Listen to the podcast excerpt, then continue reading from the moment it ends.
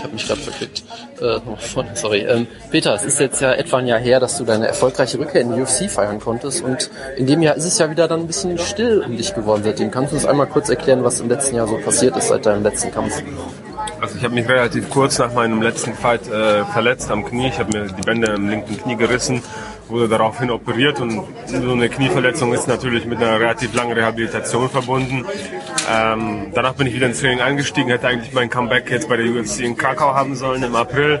Im Trainingslager auf diesen Kampf äh, habe ich mir dann die Bänder im Sprunggelenk gerissen. Also ich hatte zwei Verletzungen, die kurz hintereinander waren und deshalb war ich jetzt insgesamt ein Jahr draußen. Aber das gehört der Geschichte an, der Vergangenheit an. Jetzt bin ich fit und freue mich auf meinen Kampf äh, am Samstag hier in Berlin. Du hast ja generell scheinbar oft ziemlich viel Pech mit Verletzungen und du hattest ja auch die, was war das, eine Darmerkrankung? Ähm, ist, hast du schon mal den Gedanken gehabt, dass das vielleicht auch am, am, Trainingsstil oder sowas liegen könnte und da dich dahingehend Anpassungen gemacht oder ist das einfach nur Verletzungspech bei dir? Ja, natürlich. Äh, es ist, äh, zum einen ist es natürlich Pech, äh, zum anderen habe ich natürlich auch, ähm, ich meine, ich trage ja die Schuld an meinen an allem, was ich mache. Ich bin ja der Verantwortliche dafür und ich habe dementsprechend Veränderungen vorgenommen, ein bisschen äh, beim Training. Ähm, bin ich ein bisschen beim Training kürzer getreten, einfach ein paar Trainingseinheiten ausfallen lassen, wenn ich müde war und so. Und das, das ist, das ist, glaube ich, schon das A und O. Ähm, ich bin es gewohnt gewesen, immer viel und immer hart zu trainieren und ähm, jetzt ist es eben so, dass wenn mein Körper mir sagt, ich brauche eine Pause, dann äh, gönne ich mir diese Pause und äh, ich denke, das ist gut, ja. Und die anderen Sachen, ähm, ich habe relativ viel jetzt mittlerweile nicht mehr, aber ich hatte vor einigen Jahren relativ viel um die Ohren, weil ich habe nebenbei äh, noch mein eigenes Geschäft gegründet, also mein Gym eröffnet und da viel Arbeit reingesteckt. Also ich hatte eine große Doppelbelastung und deshalb äh, war das natürlich schwer. Das gehört jetzt auch der Vergangenheit an. Ich kann mich jetzt äh, nur aufs Kämpfen konzentrieren und deshalb geht es mir auch viel besser als jetzt vor einigen Jahren. Okay, und du hättest ja ursprünglich gegen Sergio Moraes antreten sollen, auch nicht zum ersten Mal. Äh, die Ansetzung wirkt ja irgendwie so ein bisschen verflucht. Also erst verletzt er sich, dann verletzt du sich. Äh, würdest du es noch auf eine dritte Chance ankommen lassen? Ja, natürlich. Weiter Interesse daran? Natürlich, auf jeden Fall. Also ich äh, habe auf jeden Fall Lust auf den Kampf. Ich meine, jetzt am Samstag habe ich einen anderen Kampf äh, vor mir und konzentriere mich auf den Kampf. Aber nachdem ich den gewinne, möchte ich auf jeden Fall nochmal äh, Sergio Moraes auf ein Tänzchen einladen. Ähm, du hast ja eben schon deine, dein eigenes Geschäft äh, erwähnt. Das ist ja das, das Planet Eater Gym, nehme ich mal an. Ähm, hast du dich daraus jetzt so ein bisschen zurückgezogen? Das klang ja gerade so ein bisschen, ob du da jetzt äh, dich ein bisschen mehr auf deine, auf deine kämpferischen Vorbereitungen konzentrierst oder wie sieht das jetzt aktuell aus? Ja, so, also ich bin der Inhaber und der Chef äh, von diesem Team und auch von diesem Gym und es liegt mir natürlich extrem am Herzen. Ähm, ich bin jeden Tag dort, äh, ich trainiere dort, bereite mich da selber auf meine Kämpfe vor. Und natürlich die ganzen Nachwuchskämpfer, die unser Team rausgebracht hat, die liegen mir auch sehr am Herzen, begleitet sie auf ihre Wettkämpfe. Also das ist immer noch ein großer Teil von meinem Leben, die Jungs zu trainieren und die Jungs zu betreuen. Aber was jetzt eben weggefallen ist, ist dieses Organisatorische. Wir haben das Gym selber aufgebaut.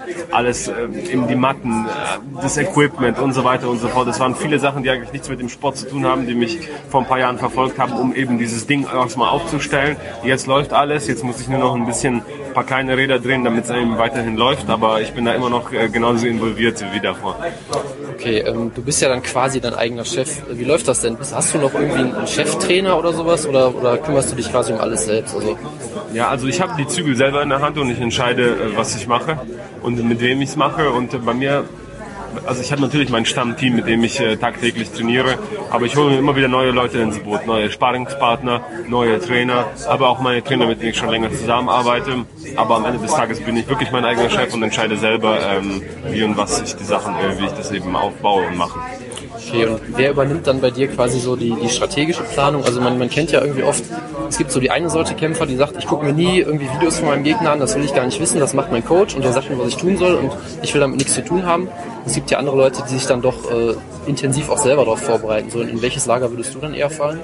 Also ich glaube, die Kämpfer, die äh, die Kämpfe von ihren Gegnern nicht angucken, das sind nicht die, die in der UFC kämpfen, weil äh, das ist äh, meiner Meinung nach ein sehr, sehr wichtiger Teil eben davon, das, äh, den Gegner richtig zu analysieren und dass man nicht überrascht ist von den Aktionen, äh, die da kommen. Und ein Trainer, klar, der sieht das aus seiner Sicht, aber ich bin ja derjenige, der dann im Ring steht und deshalb ist es natürlich sehr wichtig, dass ich die Kämpfe angucke, mehrere Male, hunderte Male gucke ich an, damit ich genau weiß, wenn was kommt, dann weiß ich, dass es kommt und ich sehe die Sachen dann, bevor sie passieren, weil ich sie ja schon hundertmal auf Video gesehen habe. Natürlich analysiere ich das. Dementsprechend wirst du ja sicherlich auch viele Kämpfe von Sergio Moraes dir jetzt angeguckt haben. Ja. Wie sehr wirft dich das aus dem Konzept, wenn du jetzt so kurzfristig dich auf einen komplett neuen Gegner anpassen musst? Also auch vom Stil her ist es ja mal was, was ganz anderes, was dich da erwartet. Das ist eine Situation, die ich nicht kontrollieren kann und eine Situation, die ich nicht steuern kann. Also wenn ich mich darüber aufregen sollte, dann äh, wäre das verschwendete Energie. Deshalb, ehrlich gesagt, hätte ich mich natürlich mehr auf Sergio Moraes gefreut, eben, weil es ein attraktiverer Gegner war, zumindest auf dem Papier. Aber auch der neue Gegner ist, äh, ist auf jeden Fall ein Gegner, den ich nicht unterschätze und auf den ich mich äh, jetzt eben in diesen zwei Wochen, die ich noch hatte, eben eingestellt und vorbereitet habe. Körperlich bin ich in Topform.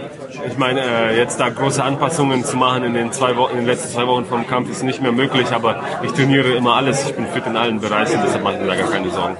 Okay, ähm, wie schätzt du denn deinen Gegner allgemein an? Also es scheint ja irgendwie ein, ein undankbares Matchup für dich zu sein. Ich meine, er hat schon viel Erfahrung, aber andererseits kennt man ihn jetzt nicht so wirklich. War er größtenteils in Australien aktiv. Also, also wie schätzt du den, den als Gegner so ein? Ja, viel kann ich nicht sagen. Er ist ein erfahrener Mann. Ähm, Im Internet hat man nicht so viele Kämpfe von ihm gefunden. Er hat sicherlich seinen Platz in der UFC verdient, sonst wäre er nicht hier. Also ähm, hat bestimmt auch was drauf, aber ich bin der Überzeugung, dass ich besser bin als er und auch den Sieg am Samstag holen werde. Okay, dann noch zwei Fragen am Schluss. Äh, Du bist ja jetzt der einzige deutsche Kämpfer, der bei allen Events in Deutschland dabei war. Ähm, bedeutet dir das was Besonderes oder ist das einfach ganz normal für dich? Ja, nee, ist auf jeden Fall eine, eine, eine coole Sache. Freut mich natürlich, dass ich hier von Anfang an mit dabei war und das wird auch äh, weiterhin so gehen. Also ich habe vor, bei jeder UFC, die bei, bei uns im Land ist, äh, auch auf der Fight Card zu sein, ähm, solange ich eben aktiv kämpfe und ich bin mir ziemlich sicher, dass es auch so klappen wird. Okay, und dann zum Schluss, äh, es gibt ja jetzt auch für dich ein Debüt, nämlich laut den Buchmachern bist du das erste Mal Favorit in deiner UFC-Karriere. Ähm, gibst du auf sowas, achtest du auf sowas oder ist dir das vollkommen egal? Das ist mir scheißegal. Gut, dann vielen Dank fürs Interview.